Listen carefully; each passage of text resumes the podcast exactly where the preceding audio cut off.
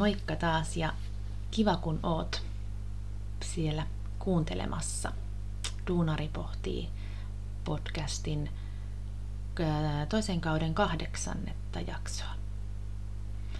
Eli ne psykologiset perustarpeethan on, minkä äärellä ollaan tässä tämän toisen kauden aikana, niin on niitä tunteiden taustalla vaikuttavia tekijöitä. Ja tänään me tarkastellaan äh, niistä seitsemästä perustarpeesta viimeistä, eli merkityksellisyyden tarvetta.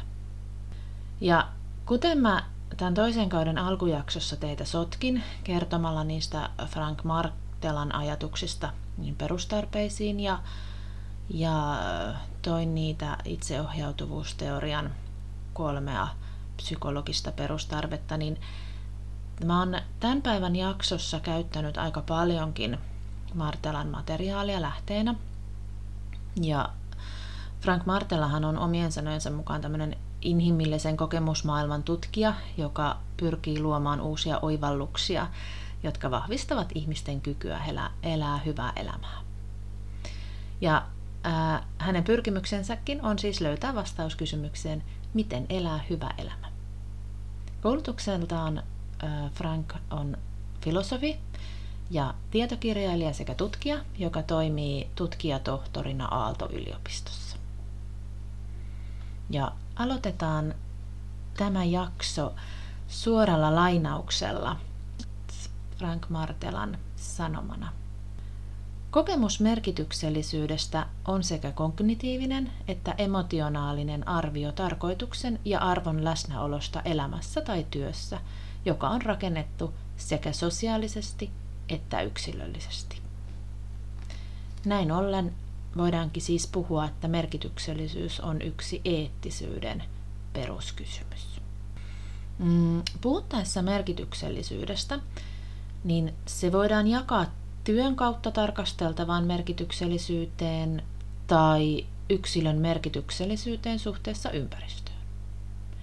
Ja Merkityksellisyys voi olla osittain ryhmään kuulumisen tarvetta ja tällaista sosiaalisten normien implementointia.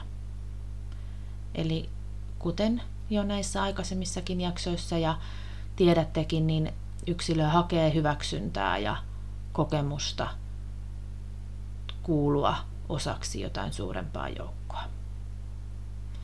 Ja näin ollen me voidaan katsoa, että se merkityksellisyys kuuluukin laajemmin tarkasteltuna tämmöisen hyvän elämän ja elämän tarkoituksen yhteyteen. Tänään tässä jaksossa me tullaan painottamaan sen työn merkityksellisyyden tarkastelua, mutta lopussa mä käytän myös muutaman sanan pohtiakseni sitä elämän tarkoitusta ja merkityksellisyyttä ehkä hieman laajemmassa mittakaavassa. Merkityksellisyydestä löytyy akateemista tutkimusta jo tuolta 1970-luvun puolesta välistä tämmöinen mm, JCT-teoria, ja, joka pyrkii kartottamaan sitä, että mitkä tekijät synnyttävät työntekijöissä tämmöistä työtyytyväisyyttä, motivaatiota ja korkeaa työn laatua. Ja tätä JCT-teoriaa voidaan pitääkin samalla myös tämmöisen merkityksellisen työn edelläkävijänä ja semmoisena teoriana, joka toi esiin työn merkityksellisyyden psykologisten tarpeiden tarkastelussa. No kuitenkin vasta 2010-luvulla niin työn merkityksellisyyden kokemuksen ja merkityksellisen työn aiheesta on ehkä koostettu sitten systemaattisemmin ja kokonaisvaltaisemmin erilaisia tutkimuskatsauksia. Lähinnä Brent Rossonin toimesta, joka toimii viimeisimmän tiedon mukaan niin johtamisen apulaisprofessorina Montanan osavaltion yliopistossa. Mä oon itse kirjoittanut esseessä jaettu johtajuus, este vai mahdollisuus, niin merkityksellisyydestä seuraavanlaisesti. Työn merkityksellisyydellä voidaan tarkoittaa laaja-alaisesti ihmisen omaa kokemusta työnsä tärkeydestä sekä merkittävyydestä että tarkoituksesta. Työn merkityksellisyyttä tutkittaessa on havaittu liittyvän monimuotoisesti yksilötason hyvinvointiin sekä organisaation hyötyyn, kuten motivaatioon, sitoutumisen ja viihtymisen tuntemuksiin. Työn merkityksellisyys, kuten työn voimavaratekijät, voidaan jaotella yksilö, yhteisö- eli sosiaalisen tason sekä organisatorisen tason välityksellä. Tällöin yksilötasolla on yksilön oma motivaatio, arvot sekä oletukset. Yhteisötasolla nähdään vuorovaikutukselliset suhteet työyhteisön, esimiesten sekä eri sidosryhmien sekä vapaa-ajan että perheen välityksellä tapahtuviksi. Sosiaaliseen tasoon katsotaan siis kuuluvaksi työympäristö sekä työn sisällön vaikutus. Organisaatiotasoon liittyy myös organisaation strategia sekä organisaatiokulttuuri. Työn merkityksellisyys heijastaa työn laajempaa merkitystä ympärillä olevaan sidosryhmiin sekä mahdollisuutta tavoitella työssä jotain suurempaa kokonaisuutta. Kun yksilö kokee oman työnsä merkitykselliseksi, hänellä on mahdollisuus osallistua työtä koskeviin päätöksiin, hän saa onnistumisen kokemuksia sekä kokee olevansa osa työyhteisöä, sekä häntä kunnioitetaan että arvostetaan, kokee hän näin työhyvinvointia. Mikäli yksilö jää ilman palautetta tai hän kokee työnsä arvottomana tai muuten pakkopullana, arvostus omaa työtä kohtaan laskee. Martela on tutkinut työn merkityksellisyyttä ja sieltä nostanut esiin elementin, joka näyttää vahvistavan merkityksellisyyttä. Arvokkuus. Työssä itsessään on jotain, joka tekee siitä arvokasta. Sillä on hyvää tuottava päämäärä sekä työntekijä kokee pääsevänsä toteuttamaan itseään ja tulee kuulluksi. Psykologisten perustarpeiden täyttymys lisää merkityksellisyyden kokemusta. Dekin ja Ryanin itseohjautuvuusteorian mukaan näitä ovat yksilön autonominen tunne, jolloin yksilöllä on mahdollisuus toteuttaa omia valintojaan.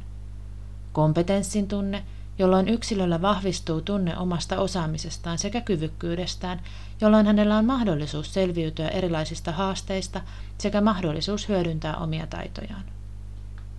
Yhteisöllisyyden sekä joukkoon kuulumisen tunne sekä hyvän tahtoisuuden tunteen täyttyminen, jolloin yksilöllä on mahdollisuus auttaa omalla toiminnallaan muita yhteisön jäseniä. Ammattiylpeys tuo merkityksellisyyden ja itseohjautuvuuden tunteet, joiden kautta yksilö määrittää oman ammattiidentiteettinsä suhteessa ympäristöön ja toisiin työntekijöihin sekä työtehtäviin. Samaan aikaan ammattiylpeys aiheuttaa ristiriitaisuutta – Yksilö voi sisällään kokea onnistumista ja iloa omasta osaamisestaan, mutta kokee samaan aikaansa syyllisyyttä ja häpeää omasta onnistumisestaan ja omista tunteistaan ja ajatuksistaan. Tällöin yksilö voi koittaa pienentää itseään sekä omaa osaamistaan. Näin ollen oman kokemukseni kautta uskallan sanoa, että positiivinen ja optimistinen tapa suhtautua työhön sekä elämän haasteisiin yleisesti tarttuu pitkällä aikavälillä, jolloin niistä Jurottavista tehdastuunareistakin saattaa irrota hymy sekä muutama onnistumisen äänähdys sekä kannustava selkään taputus. Hierarkioiden madaltuminen lisää tuottavuutta sekä myös teollisessa prosessituotannossa, kun aikaa vievää byrokratiaa vähennetään ja prosesseja nopeutetaan työn joustavuuden kautta. Toki molemmat vaativat aikaa, vaikuttamista organisaatiokulttuuriin sekä asenteisiin työtä ja työn tekemistä kohtaan. Kun työntekijä vastuutetaan omaa työtään kohtaan, uskon, että työn merkityksellisyys kasvaa sekä oma ammattiylpeys, äh, ammattiylpeys lisääntyy. Joten kysymykseen, tarvitaanko kukkahattu päiväkotitäti filosofiaa teollisessa työssä, niin ehdottomasti tarvitaan. Muutos vaatii pitkää pinnaa ja malttia ottaa ennakkoluuloja ja epäilyjä vastaan. Samoin uskon, että organisaatioiden metaforana lasit nähdään puoleksi täynnä. Jo lähtökohtaisesti usko tulevaan luo luottamusta ja halua tavoitella yhteisiä päämääriä.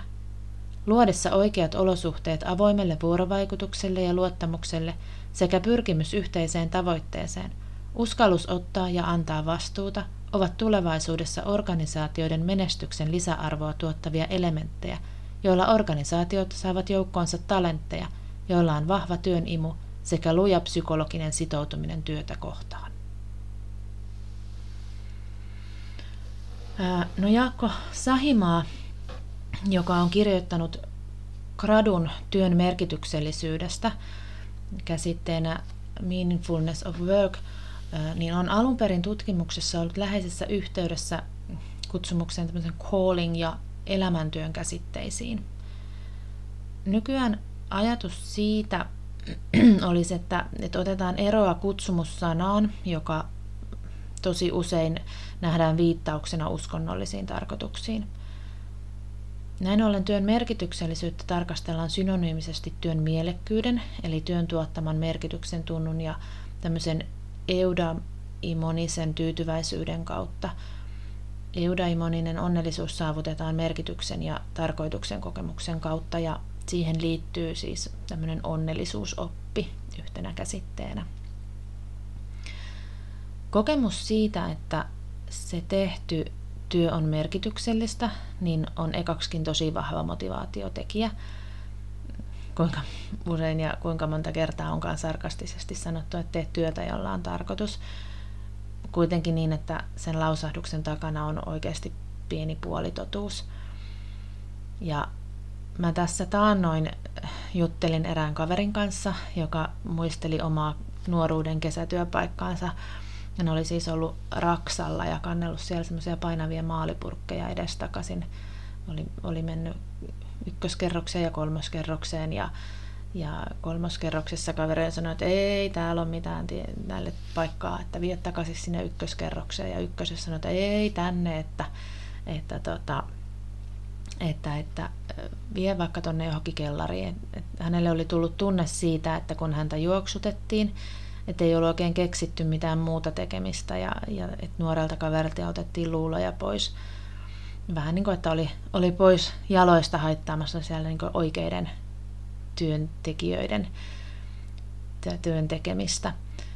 Ja, ja tässä käytiin keskustelua siitä, että kokiko hän, että tämä hänen kesätyön työn tekeminen ja näiden maalipurkkien kantaminen, että oliko se oikeasti niin merkityksellistä se, se työ, että oliko siinä mitään järkeä siinä työn tekemisessä. No, toiseksi merkityksellisyys on yksilön kokemus siitä, että hän kokee olevansa tärkeä ja osa jotain suurempaa kokonaisuutta. Eli silloin me tehdään joskus sellaisia asioita, että se, se asia itsessään ei ole meille mieluisa, mutta kun me ymmärretään, että sitä kokonaisuutta ajatellen, niin se ei niin mukava ja niin ei niin mieluisa työ, niin, niin se on oikeasti merkityksellistä.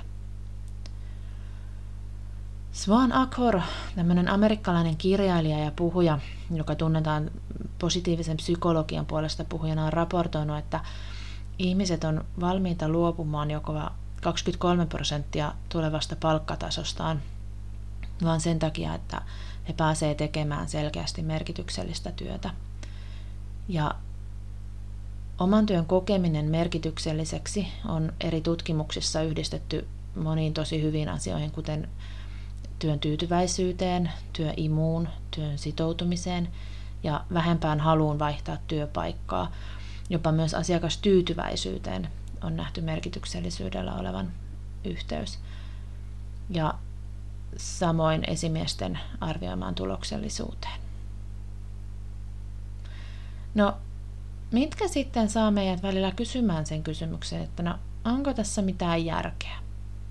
Eli mitkä on niitä meidän merkityksellisyyden kokemuksen estäviä tekijöitä, niin ihan ensimmäisenä on se kiire ja ne epäselvät tehtävän kuvat, kun ei oikein tiedä, että mitä, mitä meiltä odotetaan ja, ja saavutetaanko me niitä meille asetettuja tavoitteita – tai se, että meillä on tunne siitä, että me ei pystytä vaikuttaa siihen omaan työhön tai työympäristöön, tai se vaikuttaminen koetaan semmoisena näennäisenä.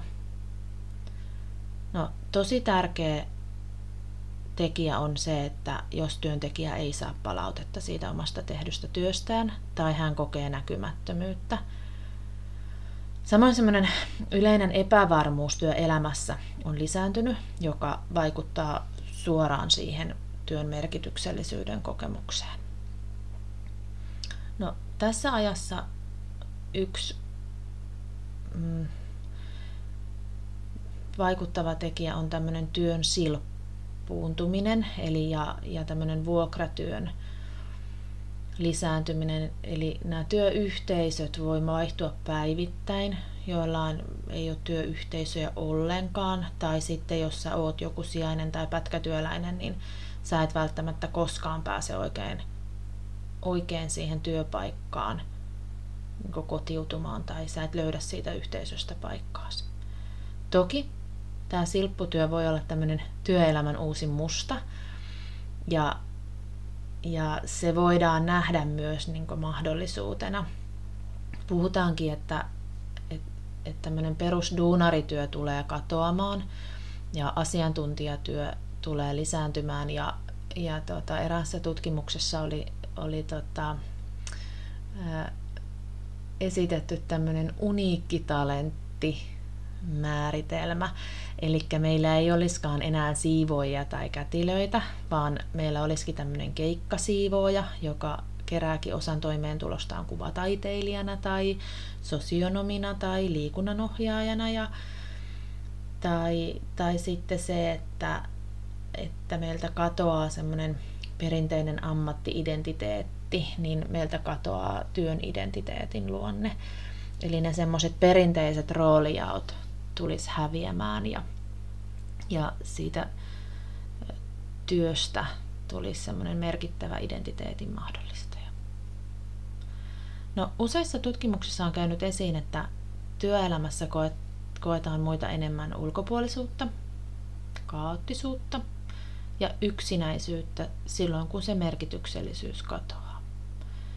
Ja niin kuin mä tuossa jo aikaisemmin taisin sanoa, niin niin se merkityksellisyyden puute niin on pystytty osoittamaan, että sillä on ihan selkeästi yhteys meidän hyvinvointiin. Ja merkityksellisyyden puute se on yhdistetty muun muassa masennukseen, itsemurhariskiin, kuolleisuuteen ylipäätänsä. No, mikä tekee sitten Martelan mukaan elämästä elämisen arvoisen työn merkityksellisyyden näkökulmasta, niin hän mainitsee tosi useissa lähteissä hyvän tekemisen ja kyvykkyyden. Ja kyvykkyys on siis kokemusta siitä, että me hallitaan ne hommat ja me saadaan siellä jotain myös aikaiseksikin. Samoin oppiminen liittyy tähän kyvykkyyden tuntemukseen ja, ja se saa lisää, kun, kun me opitaan, niin meille tulee tunne siitä, että meidän kyvykkyys lisääntyy. Ja Marika Zammeaid kirjoitti Työn tuuli lehdessä artikkelassaan työn merkityksellisyys syntyy yksilöllisistä aineksista, niin näin. Työn merkityksellisyyden kokemus on siis vahvasti ihmisen itse luoma asia. Se syntyy työn ja ihmisen omien arvojen, motivaatiotekijöiden sekä työhön liittyvien uskomusten ja tilannetekijöiden vuorovaikutuksesta. Näiden kautta ihminen asemoi itsensä omaan työhönsä nähden ja arvioi oman työpanoksensa merkittävyyttä. Eli merkityksellisyys on siis yksi työelämän tämmöinen menestyksen tekijä yhteiskunnallisesti. Ja tätä on pohdittu, että minkälaisena haasteena se organisaatioille on. Eli miten organisaatiot pystyy tarjoamaan yksilölle kokemuksen siitä semmoista itsensä ylittämisestä suhteessa omiin taitoihin kohti sitä suurempaa päämäärän tavoittelua. Ja se on aika iso, iso ö, ajatus ja, ja kysymys ja haaste, jonka parissa useat organisaatiot ja meidän nykyinen työelämä joutuu puntaroimaan ja olemaan. Ja ähm, professori Anne Birgitta Pessi ja äh, jo hyvin moneen kertaan mainittu Frank Martela niin on päätyneet tämmöiseen kolmen merkityksellisen työn vaikuttajan ja rakenteeseen. Ja ihan ensimmäisenä he mainitsee arvokkuuden. Eli heidän mukaansa siinä työssä tulee olla läsnä jotenkin itsessään arvokasta. Että se työ ei ole enää pelkkä toimeentulon takaamisen väline, vaan siinä työssä pitää itsessään olla jotain sellaista, mikä tekee siitä itsessään arvokasta. Eli perustelu siihen, että miksi kaikki työt on tarkoituksenmukaisia, vaikka se työ saattaa tuntua itsessään merkityksettömältä ja jopa vähän semmoiselta vähäpätöiseltä, niin se auttaa ymmärtämään sen työn arvokkuutta, kun me nähdään se osana kokonaisuutta. No, toisena he mainitsee hyvää tuottavan päämäärän, eli ensinnäkin sen työn pitää olla arvokasta, että se päämääränä tuottaa jotain arvokasta. Usein se liittyy tämmöiseen asiakaspalveluun ja hoivaan, hoivaan kuten hoitotyö, mm, poliisin työ. Eli työ, työ vaikuttaa semmoiseen laajempaan hyvään. Ja samoin ymmärrys sit sen organisaation arvoista niin auttaa ymmärtämään sitä kokonaisuutta. Ja kolmantena he mainitsevat itsensä toteuttamisen. Eli sen, se työ voi olla arvokasta niin, että sitä kautta kun se ihminen kokee pääsevänsä jotenkin ilmaisemaan tai toteuttamaan itseään. Ja se tarjoaa semmoisessa sopivassa suhteessa haastetta. Samoin se merkityksellisyyden kokemus on yhteisöllisesti turvallinen ja se ympäristö on luottamuksellinen. Ne tukee sitä itsensä toteuttamista ja semmoista rakentavaa vuorovaikutusta. On, on jotenkin turvallista olla oma itsensä ja, ja tuoda niitä omia näkemyksiään ja ajatuksiaan esille. Ö, se Rosso on havainnut merkityksellisen työn lähteiksi siis ihmisen itse, toiset ihmiset, sen työn kontekstin eli asiayhteyden jossa sitä merkityksellisyyttä suhteessa siihen työhön tarkastellaan. Ja sitten hän mainitsee tämmöisen henkisyyden. Ja tohtori Neil äh, Klafonski, jonka tutkimuskohteena on ollut myös mielekkäiden työpaikkojen kehittäminen, oppimiskyvyn lisääminen ja tiimin kehittäminen, niin on esittänyt merkityksellisen työn lähteeksi sen yksilön itsetunnon, työn itse ja tasapainon tunteen. Ja miten sitten tällaista merkityksellistä työtä voitaisiin johtaa? Niin kaikkien lähtökohtana on se, että se esihenkilö tulee itse ymmärtää ja kokee työn merkityksellisyyttä siinä omassa työssään. Ja hänellä tulee olla ymmärrystä, taitoa, läsnäoloa sekä niitä myötätunnon taitoja. Ja Toisekseen niin työn merkityksellisyyden tulee olla jo itsessään osa sitä organisaation kulttuuria ja se tulee olla siellä kiinteästikin kirjoitettuna. Miten sitten yksilö voi itse lisätä semmoisia merkityksellisyyden kokemuksia työssä, niin, niin on se, että se henkilö tunnistaa tavoitteet, mitä hän haluaa kehittää ja mistä on innoissaan. Ja Martela ohjaistaa seuraavanlaisesti. Taas suora lainaus. Tämänhetkinen reseptini merkitykselliseen työhön on siis seuraava. Mieti, mikä työ on sinulle innostavaa, kiinnostavaa ja arvokasta. Sen jälkeen mieti, miten tätä työtä tekemällä voit palvella muita ihmisiä ja tehdä maailmasta paremman paikan. Esimiehen ja johtajan roolissa kyse on samalla tavalla sen miettimisestä, miten jokaiselle työntekijälle löytyisi juuri häntä kiinnostava ja innostava rooli, ja miten autetaan häntä näkemään se hyvä, jota hän tämän roolinsa täyttämällä pystyy aikaansaamaan. Itsensä toteuttaminen ja hyvän tekeminen. Niin yksinkertaista merkityksellinen työ lopulta on. Merkityksellisyys on siis palkasta riippumaton työn ominaisuus, ja siksi on tärkeää puolustaa sitä itsenäistä elementtiä, jota tulevaisuuden työstä tulisi vaatia. Eli Frank Martelan mukaan ratkaisevaa ei ole siis määrällisesti tehtävä työ, vaan se kuinka laadukasta se on ja mitä se työ tarjoaa sille tekijälleen. Mm, mä ajattelin, että me voitaisiin tässä välissä tehdä tämmöinen merkityksellisyyden harjoitus. Tämä on tunne- ja mielilehdestä. Eli kun sä oot asettamassa itsellesi jotakin tavoitetta, niin mieti, miksi sä sitä tavoittelet. Haluatko sä miellyttää sillä muita vai haetko sä sillä mie- muiden hyväksyntää? Koetko sä, että sun on pakko tehdä se, koska muuten sä kokisit ahdistusta ja syyllisyyttä? Ja haetko sä sin asian tekemisellä itsellesi mainetta? Tai haluatko tehdä muut kateelliseksi? Vai pääsetkö sä tätä kautta toteuttamaan itseäsi ja tekemään itsellesi innostavia asioita? Pääsetkö sä kehittämään omaa osaamista ja käyttämään omia vahvuuksiasi tässä? Auttaako tämä sua jotenkin syventämään sun ihmissuhteita ja voitko sä tätä kautta auttaa muita ihmisiä?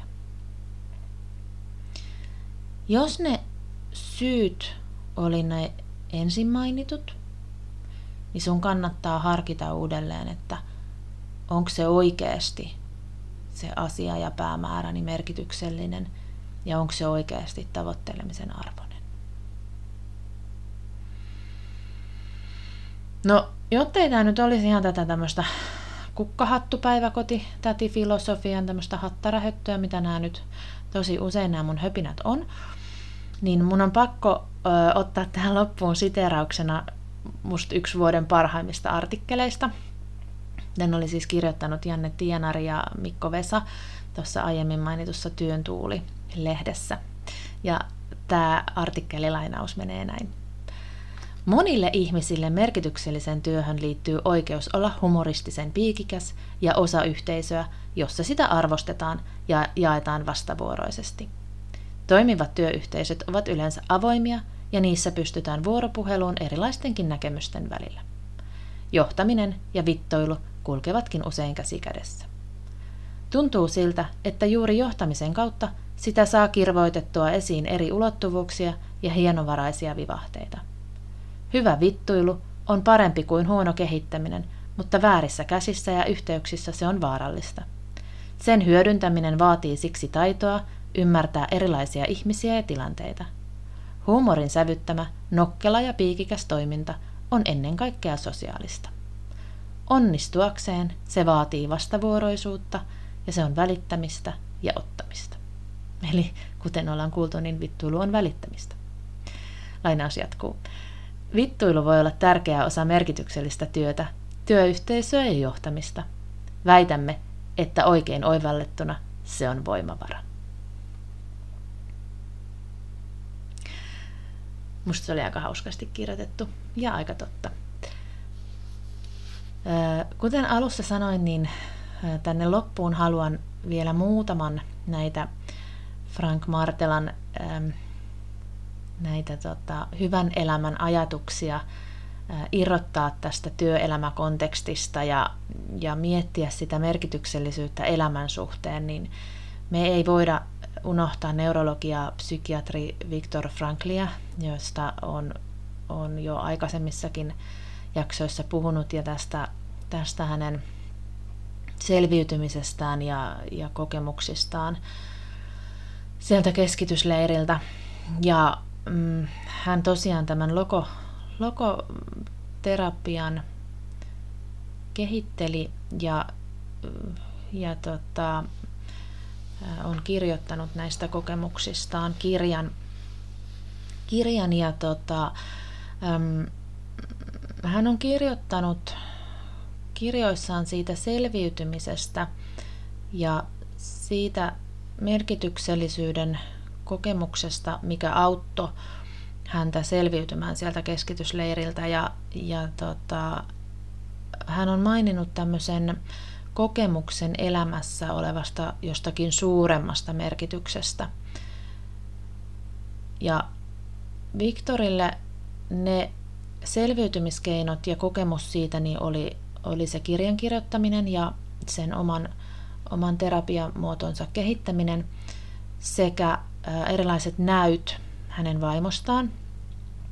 Ja Viktor Frankl on joskus joissakin teksteissään viitannut myös Nietzscheen tällaisella lauseella, kun tietää miksi elää, voi kestää melkein mitä tahansa.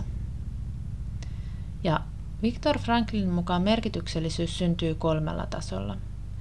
Ensimmäisenä on toteuttamalla omaa tarkoitustaan vastavuoroisesti ympäristön kanssa, eli ajatus siitä, että antamalla itsestä sä saat itsellesi myös muilta. Toisena hän mainitsee kokien elämän tarjoamia elämyksiä, eli elämä on seikkailu, se pitää kokea ja uskoa siihen, että elämä kantaa. Se oli mun ajatus tähän. Kolmantena Frankl mainitsee ymmärtämällä elämän rajallisuuden ja realiteetit. Eli ajatuksena se, että elämässä tulee vastoinkäymisiä ja ne kuuluu osana siihen. Samoin elämään kuuluu sen päättyminen jossain vaiheessa. Ja ää, Frankl on sanonut myös näin. Olosuhteet eivät tee elämästä sietämätöntä, vaan merkityksen ja tarkoituksen puuttuminen. Ja yksi, mitä kautta mä oon äh, nähnyt elämän merkityksellisyyttä esiintyvän, on tämmöinen japanilaisten ikikai, joka jokaisella on omanlaisensa. Ja ikikain tavoittelu ja löytäminen tuo elämään merkitystä, onnea ja sen myötä myös tämmöistä terveyttä ja menestystä. Ja tämä ikikai tulee sanoista iki, joka tarkoittaa elämää, ja kai, joka on omien odotusten ja toiveiden toteuttamista. Eli mm, joskus ikikai on käännetty ajatuksena syy herätä aamuisin. Ja elämän merkityksellisyydestä on myös musta ihanasti kiteyttänyt Frank Martela erässä blogitekstissään. Elämän merkitys on tehdä itselleen merkityksellisiä asioita siten, että tekee itsestään merkityksellisen muille ihmisille. Näin ollen pyri siis löytämään juuri sulle ominainen tapa toteuttaa itseäsi. Sen jälkeen mieti, miten tämän tekemisen kautta sä kykenet palvelemaan muita. Ja jos onnistut tässä tällaisen tekemisessä itsellesi ja ryhdyt tekemään sitä jopa työksesi, niin mä uskon sen toimivan tämmöisenä vahvana merkityksellisen lähteenä sun elämällesi. Kiitos, että kuuntelit tämän viimeisen psykologisten perustarpeiden merkityksellisyyden tarpeen jakson loppuun. Mulle saa ja mä toivon, että sä laittaisit mulle palautetta, minkälaisia ajatuksia tää sussa herätti. Mut löytää tosiaan sieltä sähköpostista tai sähköpostitse ninnivilkren.gmail.com sekä sieltä jo monta kertaa mainituista Instasta at Ninnivilkreen ja Facebookin puolelta ICHY Ninnivilkreen nimillä. ensi viikolla me jatketaan vielä hiukkasen näiden tunne- ja, ja tarpeiden äärellä, vaikka nyt ei suoranaisesti enää tota, perustarpeista puhuta, mutta minusta nämä soljahtaa tähän te- tematiikkaan aika hyvin. Me tullaan puhumaan työyhteisötaidoista ja tunneälystä. Mutta ei muuta, palataan ensi viikolla – podcastin äärelle ja siihen asti moi!